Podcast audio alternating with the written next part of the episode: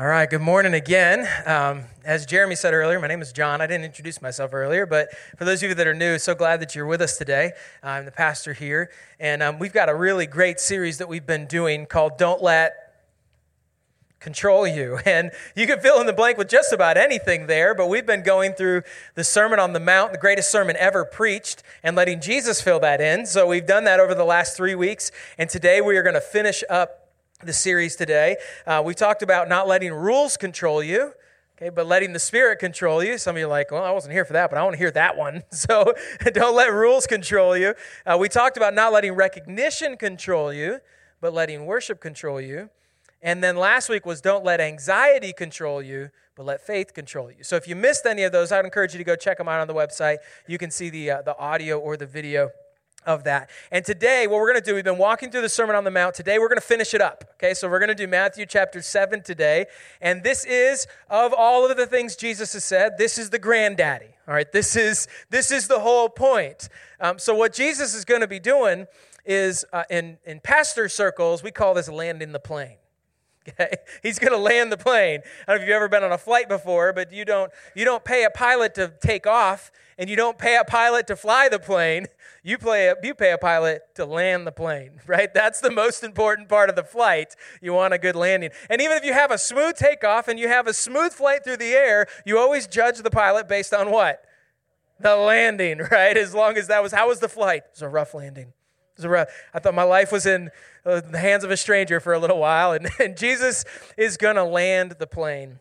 And uh, it's almost like a movie, you know, where the thing just twists at the end and everything changes. And um, we have the benefit as, as we read through this sermon that Jesus preached of knowing the end before we start. You know what I mean? So, um, but the people, you think about the people that were listening to him, they didn't, they didn't know. So while he's teaching his way through this sermon, it feels like this random collection of things that he's talking about, but it's not. And what he does at some point is he he lands the plane. He brings it all together. It's almost like a, a seam. I don't know if any of you are seamstresses or seam, seamsters. Would that be what you call a dude? That sews, a seamster? I don't know. Probably not. But let's let's say that. You know, where you like you. Or like shoelaces, maybe this is a better analogy. It's like shoelaces, you know? You loop one over here, and you loop one over here, you loop one over here, you loop one over here, and it feels like you're going back and forth, back and forth, but at some point you pull that thing tight and it all comes together. That's what Jesus does at the end of the sermon. So we've had the opportunity to talk about this over the last few weeks, but um, the people who are listening, this is the section, this is where Jesus takes all of that that he's been talking about, and he, he tightens it all together and says, this is what this whole thing was about. This is what the whole thing was about, and that's what we're going to get today. And um, and I just want to tell you, I want to warn you ahead of time. Um, some of you, some of you might be here for the first time, and maybe maybe you've never been in church before in your entire life. Maybe you're not sure about the Bible, you don't know really anything about it, and you're here, and I'm not sure what what reason you came today. Someone invited you, or you just felt compelled to come, or I don't know why, but you're here. And what I want to encourage you to do, and this is true for everybody, but particularly if you're skeptical, I want to encourage you just to open your mind and open your eyes today, because what you're about to hear from the greatest sermon ever preached is one of the most co- most important things that we could possibly hear as human beings. And what Jesus is going to teach here has the power to take your entire life and flip it on its head. And what on the surface he says here that may not seem right, when we hear it from him, all of a sudden we realize that it is right. We start to look at the world in a different way.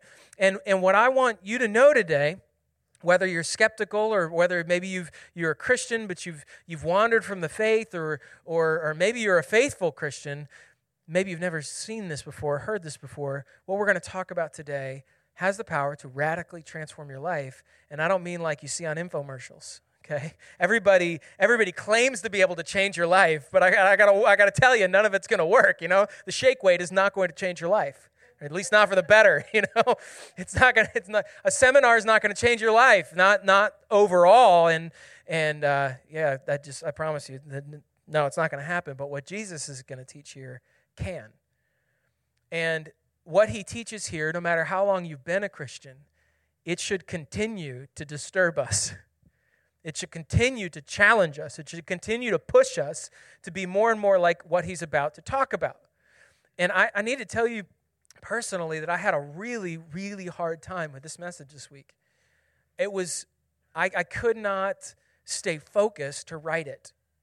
And every time I sat down, I would read a little bit, and I would write a little bit, and then I would get distracted, or I couldn't couldn't get my mind trained in.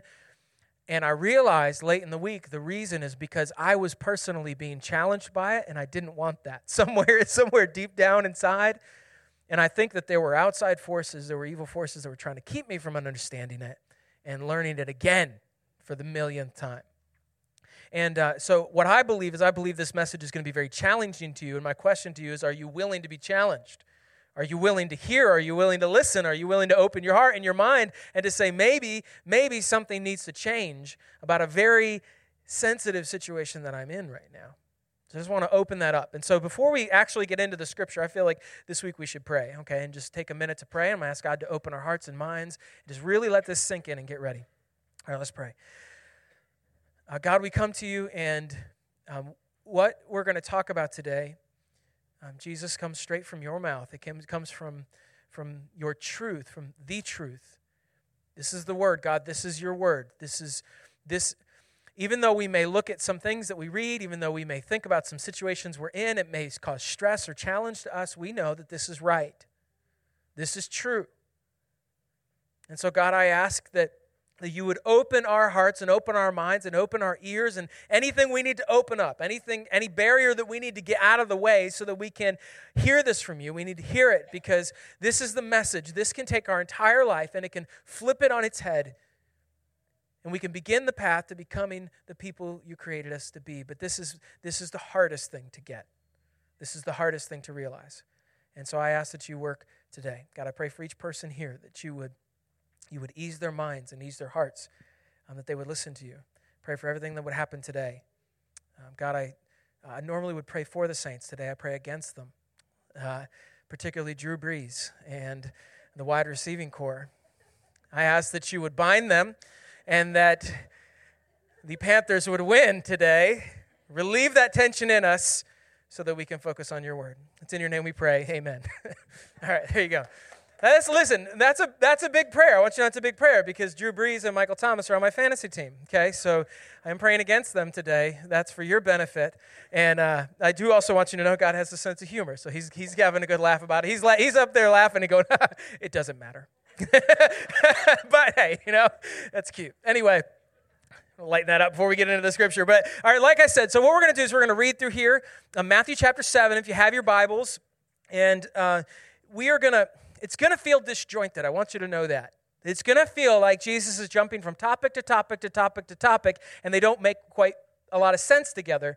Um, whenever I'm working with somebody on teaching or public speaking or, or uh, preaching, which I love to do, um, I call these hard nineties. So, you know, and you're someone's talking, and they just go, whoop, then it's like totally different thing, a hard ninety-degree turn. And Jesus has a bunch of hard nineties here, and normally I would critique him and be like, Jesus, you need to straighten that thing out, man. One big idea. But he has a big idea. He's just jumping around it, and then he's going to pull it all together. Okay? So we're going to we're going to we're going to get we're going to get to see that today. So let's go to um, Matthew chapter seven. And uh, let me get open here. I'll give you a second to get there. Oh, my marker was in it, so I beat you. Um, but uh, but uh, Matthew chapter seven, if you have your app, we're going to put it on the screen too. It is a lot of scripture. I like, and anytime we're reading a, a large portion of scripture, me personally, I just like to read it out of the out of the actual physical Bible. There's something, you get to see around it. It gives you some space, you know. Um, but we do have it on the screen and uh, on the YouVersion app too. So, all right, chapter seven, here we go. So he's just talked about not being anxious, if you remember that from last week. Don't trust in the riches of the world, but trust in the riches of God. Don't be anxious about tomorrow. It's enough trouble of its own. And then he takes a hard ninety, okay? In uh, chapter seven, verse one. Judge not that you not be judged. Now that's one people love, right? I mean, that, people pluck that one up out of the Bible all the time and use it for them. And they, you know, say things like, hey, man, I don't judge. I don't judge. You tell them something, hey, I don't judge. It's not my job. I don't judge. Why are they saying that? They're saying it for the exact same, the exact reason Jesus says what he's about to say. He says, for with the judgment you pronounce, you will be judged, and with the measure you use, it will be measured to you. So the reason, he said, judge not that you not be judged, because what happens is when we judge other people, they judge us back, right? And the measure that we use to judge them is the measure they're going to use to judge us. So if we judge people with a teaspoon, they judge us with a teaspoon. And if we judge them with a five-gallon bucket, They judge us with a five-gallon bucket, right? So is he saying that we shouldn't judge people, that we shouldn't point out sin, that we shouldn't we shouldn't do that? We shouldn't do that. We should just say, man, I don't judge. No, it's no big deal. Do whatever you want, man. I don't judge. No, that's not what he's saying. He's going to explain that as we keep going. He said, why do you uh, see the speck that's in your brother's eye? And that could that could be a piece of sawdust. Jesus was a carpenter. This analogy makes a lot of sense for him. All right, why do you see the, the speck that's in your brother's eye, but do not notice the log that's in your own eye?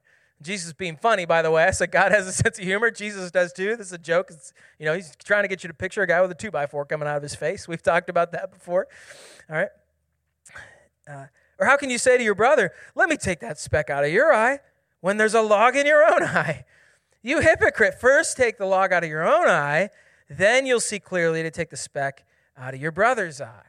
So he's not saying we shouldn't judge. He's just saying that we need to be concerned with ourselves first, right? Let's take care of us first, and then we'll deal with, we can help other people. So, but then he takes a ninety, verse six. Do not give to dogs what's holy, and do not throw your pearls before pigs, lest they trample them underfoot and turn and attack you.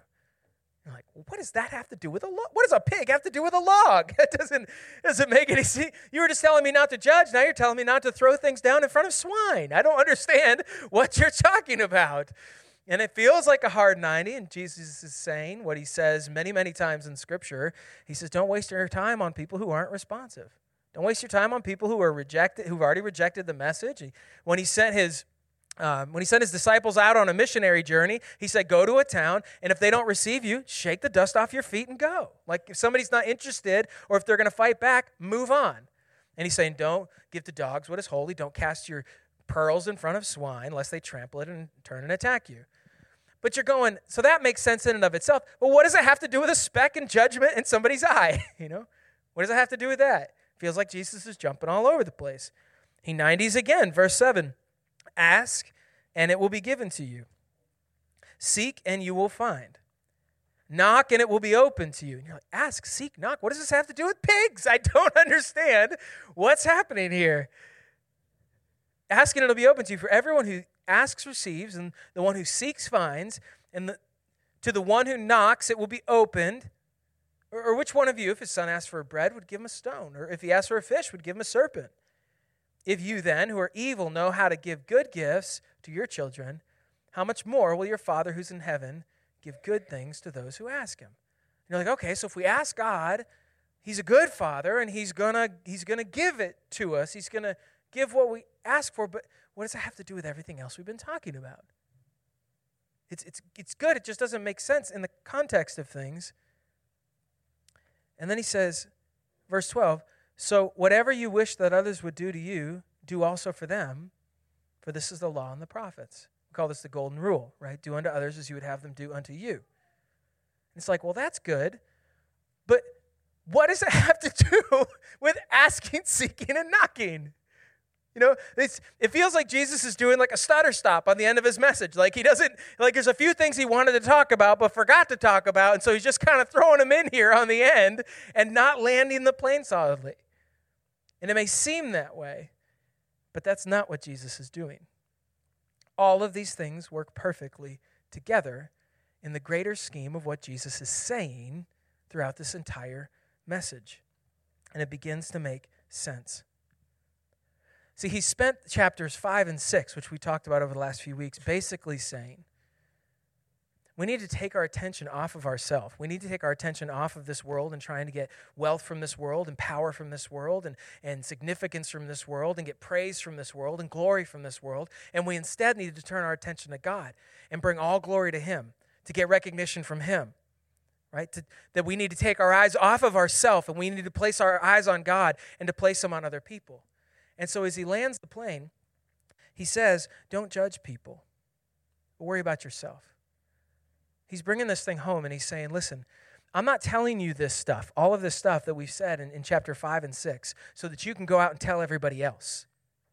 I'm telling it. I'm telling you this so that you can go out and do this, so you can be this. And before you go and preach it to others, you need to practice it yourself. That's the log and the speck. Don't go judging other people, because you're not, you may not be ready for that kind of judgment, that kind of scrutiny yet, because what you need to do is you need to take everything Jesus has talked about. You need to stop worrying about everyone else and worry about yourself to begin with. And once you've worried about yourself, then you can take it to people. But don't worry if they reject you.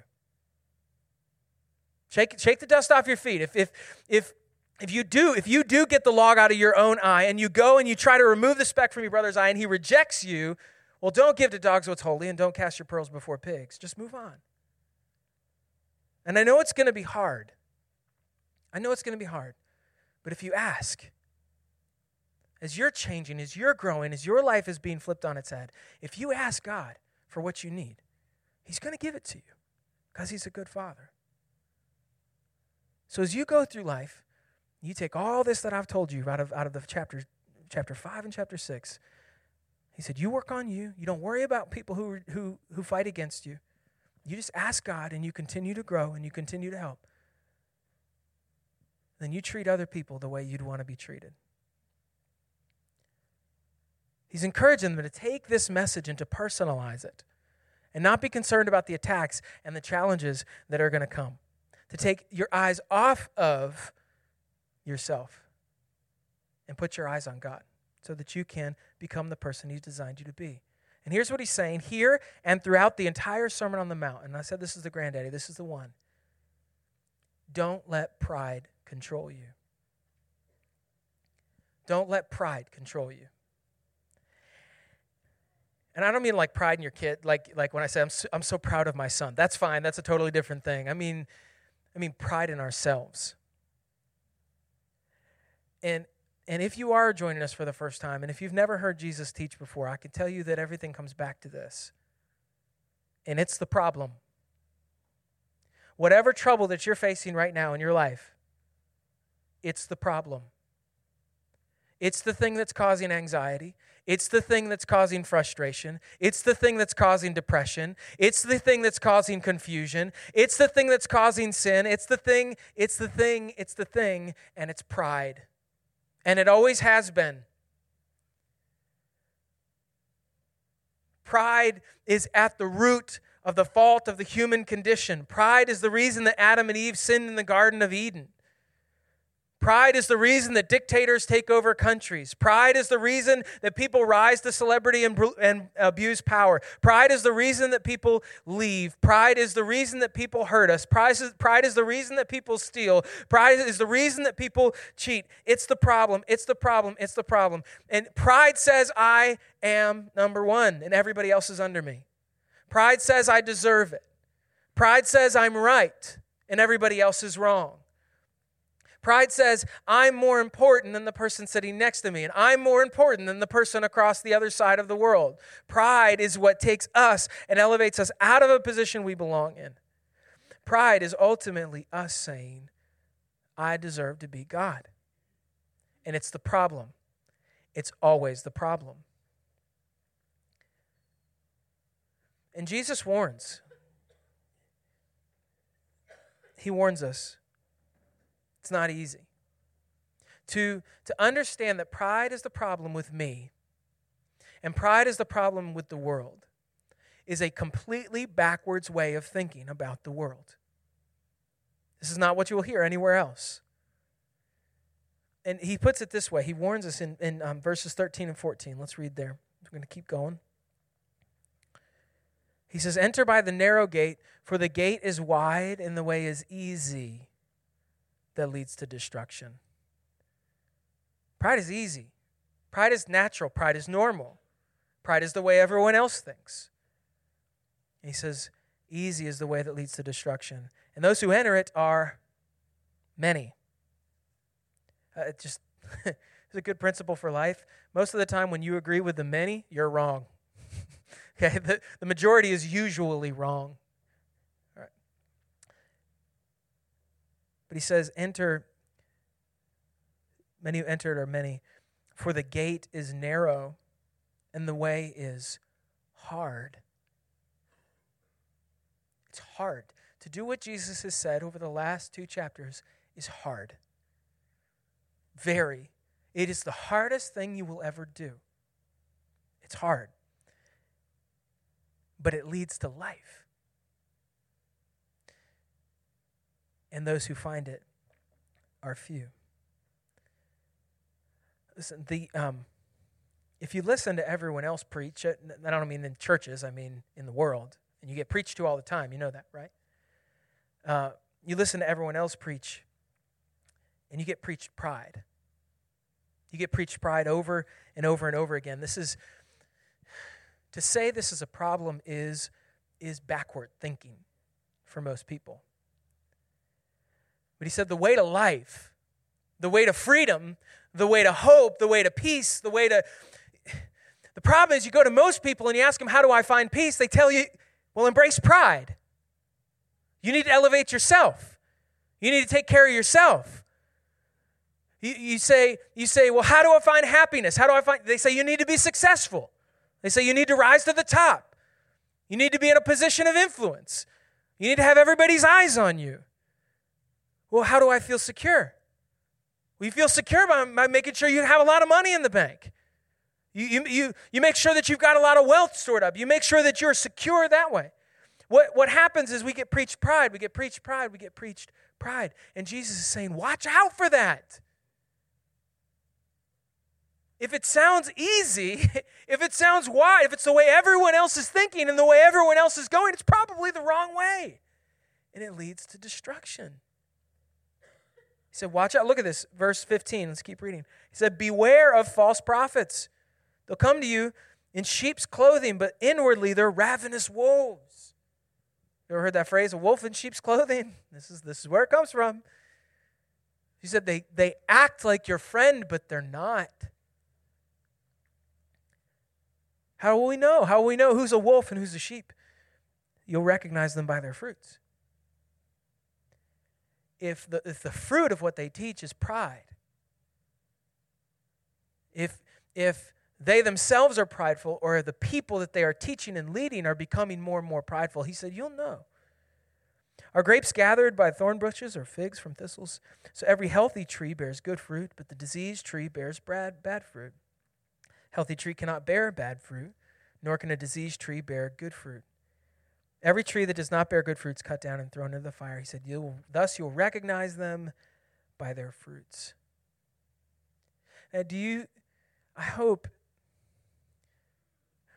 I hope you realize, or maybe today could begin to realize, that we are preached pride every day.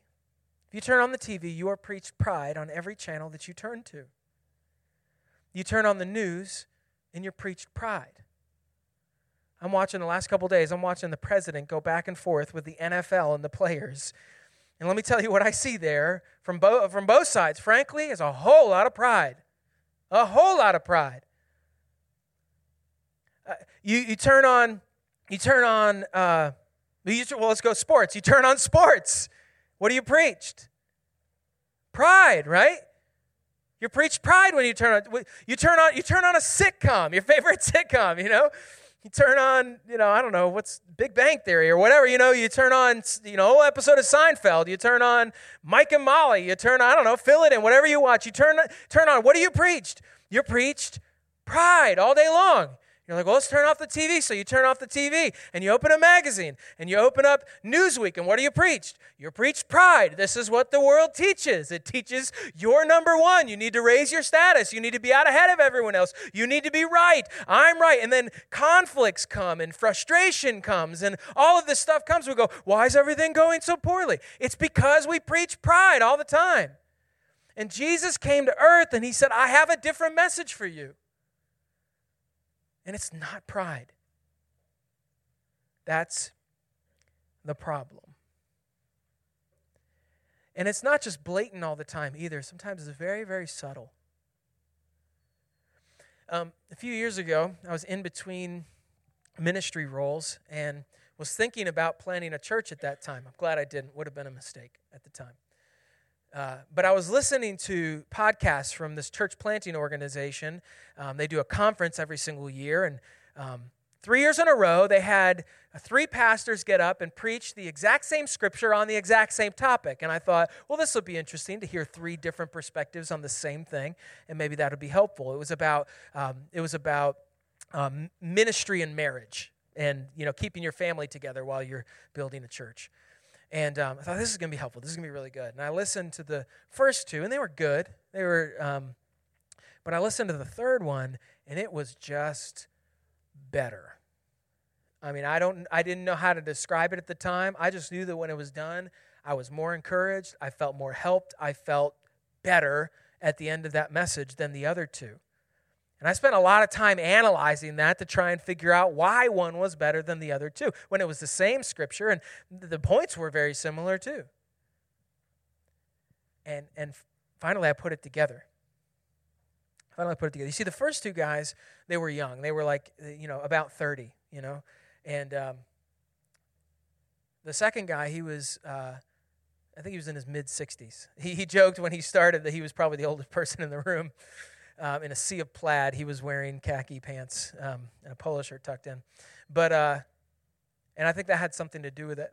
But, and maybe this, what I realized was a function of their ages, but what I realized, or what it felt like to me, was that the first two guys were on stage really trying to impress everybody, while the third guy had nobody to impress. He just wanted to help. And there's a difference. There's a difference, even subtly, even in something like that, between saying, I'm going to approach this from a prideful mentality, or I'm not. It's interesting what Jesus says next. This is, this is a tough pill to swallow, but in verse twenty-one, he says, not everyone who says to me, Lord, Lord, will enter the kingdom of heaven, but the one who does the will of my Father who's in heaven.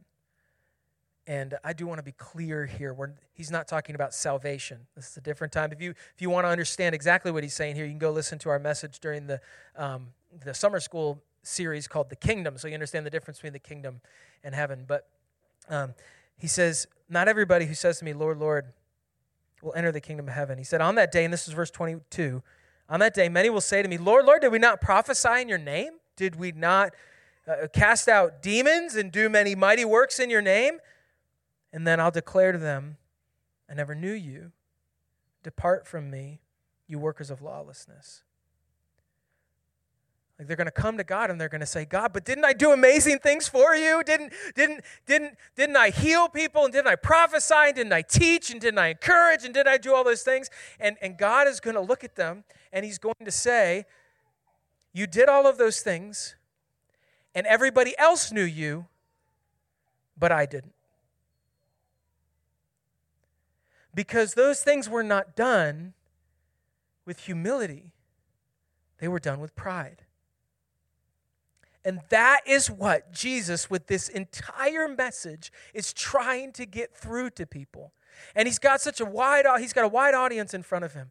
And he's got religious leaders that are standing there who think that they put themselves on a pedestal and think that they're number one and think that everybody else should serve them and think that they're right and think that everybody else is wrong. And he's challenging them and saying, don't let pride control you. There's something better. Don't let pride control you.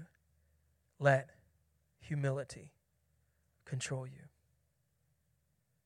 And now this seems backwards. I know if, you, if you're not familiar with Jesus or familiar with the Bible, this may sound very backwards to you, but it's the truth.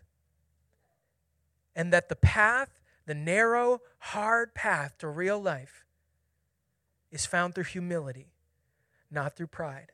And you may not, you may not even, even mentally agree with that, but I bet if you think about your life, you think about actual experience, you will agree.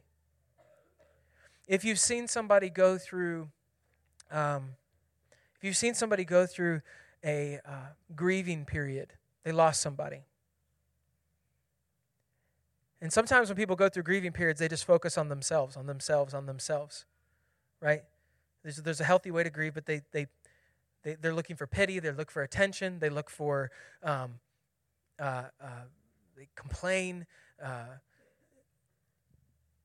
compared to somebody you see who goes through a grieving process and their attention turns outward to other people and how they can help and how they can support other people. And they, they have this sense of peace and they have this sense of joy and they have this, and and you wonder, you look at them and you say, well, what's the difference between those two people? Why is one person one way and the other person the other way? And the answer is pride versus humility.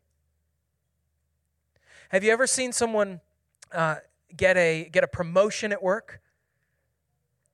And when they get the promotion at work, they like blast it out on Facebook. And every time you talk to them, they bring it up. And they, they're talking about the benefits that they got and how much money they're making now and, and all this. And you're just, you're, you're just turned off by that behavior versus when somebody gets a promotion and they're very, they're very, very humble about it. And um, other people bring it up to them. And you, you look at them and you just think there's something different between these two people. What is the difference between these two people? The answer is, the difference is pride versus humility.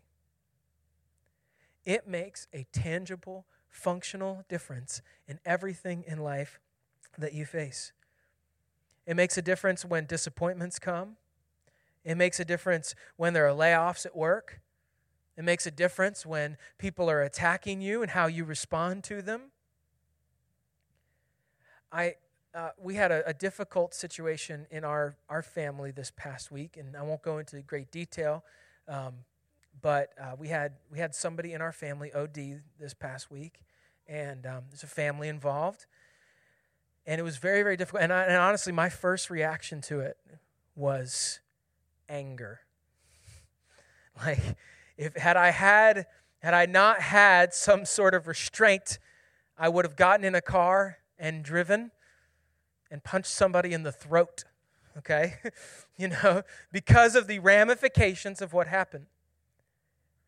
And I realized that as I'm getting ready to share this with you and as God is speaking to me throughout the week, that that would be a prideful reaction. That that would be me putting myself on a pedestal and saying, how dare you do this? Because I never would.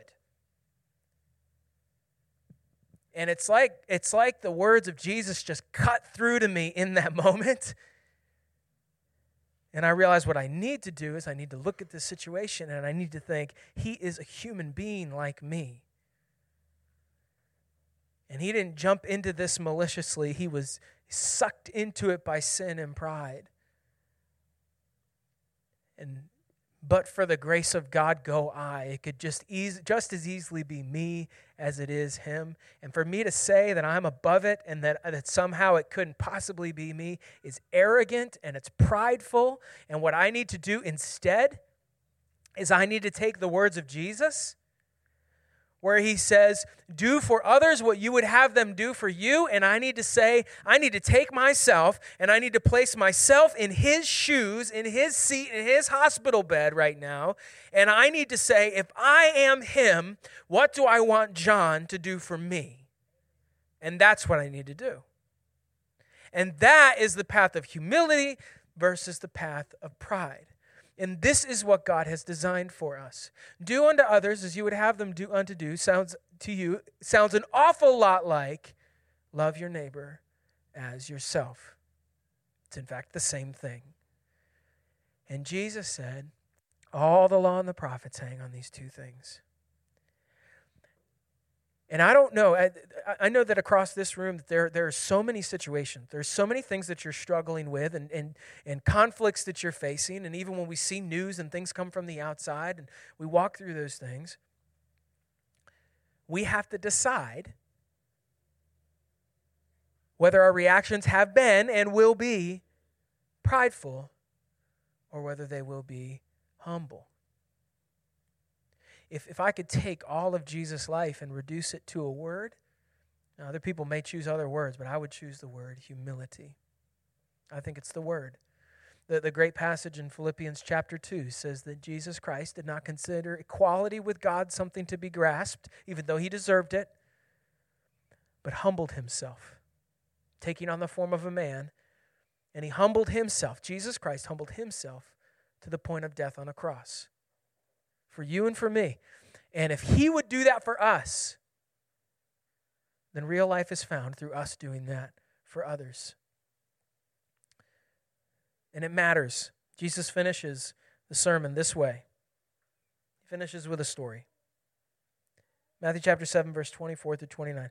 Everyone who hears these words of mine and does them, he says, so if you'll get this, if you'll listen to this, if you'll make this your life, to flip your world upside down,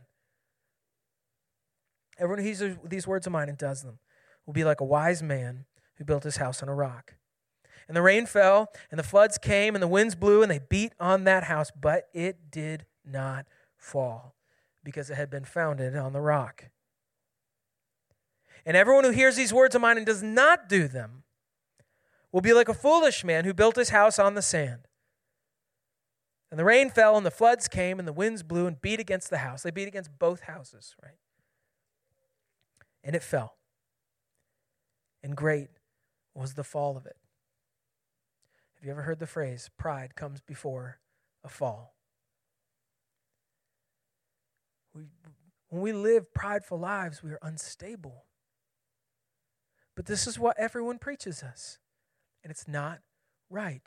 If you want life, if you want freedom, if you want joy, and if you want peace, you have to choose humility. And it's not a choice. It's the narrow path. But it's the right path. And everybody knew it. When Jesus said it, everybody knew it. This is one of my favorite verses or passages. It's two verses in the whole Bible, verses twenty-eight and twenty-nine. When Jesus finished these sayings, the crowds were astonished at his teaching. For he was teaching them as one who had authority and not as their scribes. See, the scribes were just regurgitating what everyone else was saying. It was the popular opinion. Jesus brought something different, and everyone was astonished. Now, that's a generic word. Some people were wowed, some were amazed, some were angered and frustrated and infuriated, and there were all kinds of reactions, but they were all astonished because they heard Jesus teach, and they said, this is not something we've heard before. This is different. This is new.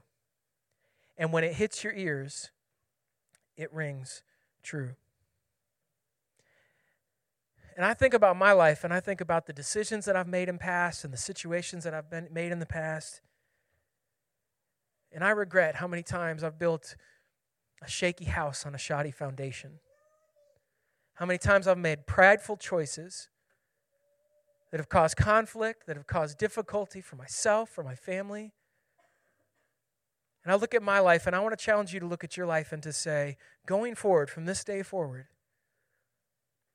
I want to choose humility. And maybe there's a specific situation you need to think of. Maybe you're going through a custody battle right now. Maybe, maybe you're in a conflict with your family right now because your, your children aren't listening to you, or maybe you're frustrated with your parents, or, or maybe you, you just cannot stand your work environment, or maybe you look at things that are happening in our world and our culture and you're infuriated by them. And I want you to think about that specific thing, that one thing that rises to the top for you, and say, how am I going to choose humility instead of choosing pride? For some of you, the greatest conflict that you have in your life may be your conflict between God and yourself. That you feel disconnected from Him, that you feel like He's judging you, that you fear Him. And the, the first step, the thing that we need to do in order to receive salvation from Jesus is to take a position of humility. And to finally admit, maybe for the first time for you, to say, I'm not God. And I've been wrong. And I need Christ to forgive me. And that's your, that's your step. So choose humility between you and God. But maybe it's somewhere else. Maybe it's with your child. Maybe it's with your spouse. Maybe it's with your coworker. Maybe it's, I don't know what it is. You know what it is. But to say, I need to look at this and I need to choose humility. And so what I want to do is I want to pray. I want to pray for you, pray for me. Uh, that we would receive this message from Jesus Christ as we finish this series. God, we uh, thank you for your love. You've said it already today, but you created us and you didn't have to. You love us and you don't have to. You saved us and you certainly didn't have to do that. But you, you loved us enough. Looking on people who were rebellious, people, people who lived for themselves, people who attempt attempt to put ourselves in a position we don't belong in, in your seat, in your place. I ask God, I ask God that you would forgive us You you looked on us with love and compassion, with grace and mercy. You, you, your word says, while we were yet sinners, Christ died for us. Even in the middle of our rebellion, even in the middle of our pride, when we had turned our back on you, you sent your son, Jesus Christ, to die for us. We all find ourselves in that same condition, the condition of pride, the condition of sin. And at any time in our life, we can turn to you in faith, in humility, and say, God, I need you, and Jesus Christ, I need your forgiveness on the cross. I pray, God, that someone would choose that today. Say, Jesus, I need you. I need your forgiveness on the cross. Forgive me. And believe in the power of God through the resurrection of Jesus Christ, that he raised, the, he raised back to life. God, as we walk through life, we continue to battle sin, which means we continue to battle pride. And so we're, we're constantly having to assess our reactions to situation and our actions in circumstances, and to say, is this prideful or is this humble? And and I think one of the things we need most from you, God, is, is, is perspective through your Spirit to see, which is it? God, I pray for perspective for each person who's here, that through the power of your Holy Spirit, you would show them in that situation. I, I imagine there's probably one that's rising to the top in front of all of us right now. There's one thing we're thinking about, one relationship, one decision. And what we're, we're analyzing right now and saying, has my reaction been? Is my reaction going to be prideful or humble? And God, I pray that through the power of your Spirit, you would show us what we're not able to see ourselves, and that we would, we would see that as it is, so we would know exactly how we need to respond, how we need to change, how we need to take ourselves off the judgment seat, but into a helping position, that we would choose humility over pride. And we need you to do that. It's a narrow path, and it's hard, but you've given us the power to take it. And we believe that as we make these choices, we believe that as we choose humility over pride, that we choose righteousness over sin, that as we choose following you over elevating ourselves, that, that that is the path to peace. And so as we bring our requests, as we, as we worship you, as we thank you, as we celebrate you, as we honor you, as we glorify you above ourselves, I ask, God, that you give us all of those things. Ask, as we ask, as we seek, as we knock. If we ask for bread, you will not give us a stone. And if we ask for peace, and if we ask for joy, I believe those things will come as we choose humility over pride, as we follow Jesus more closely and more closely and more closely. Fill us with all of those things. It's in your name we pray. Amen.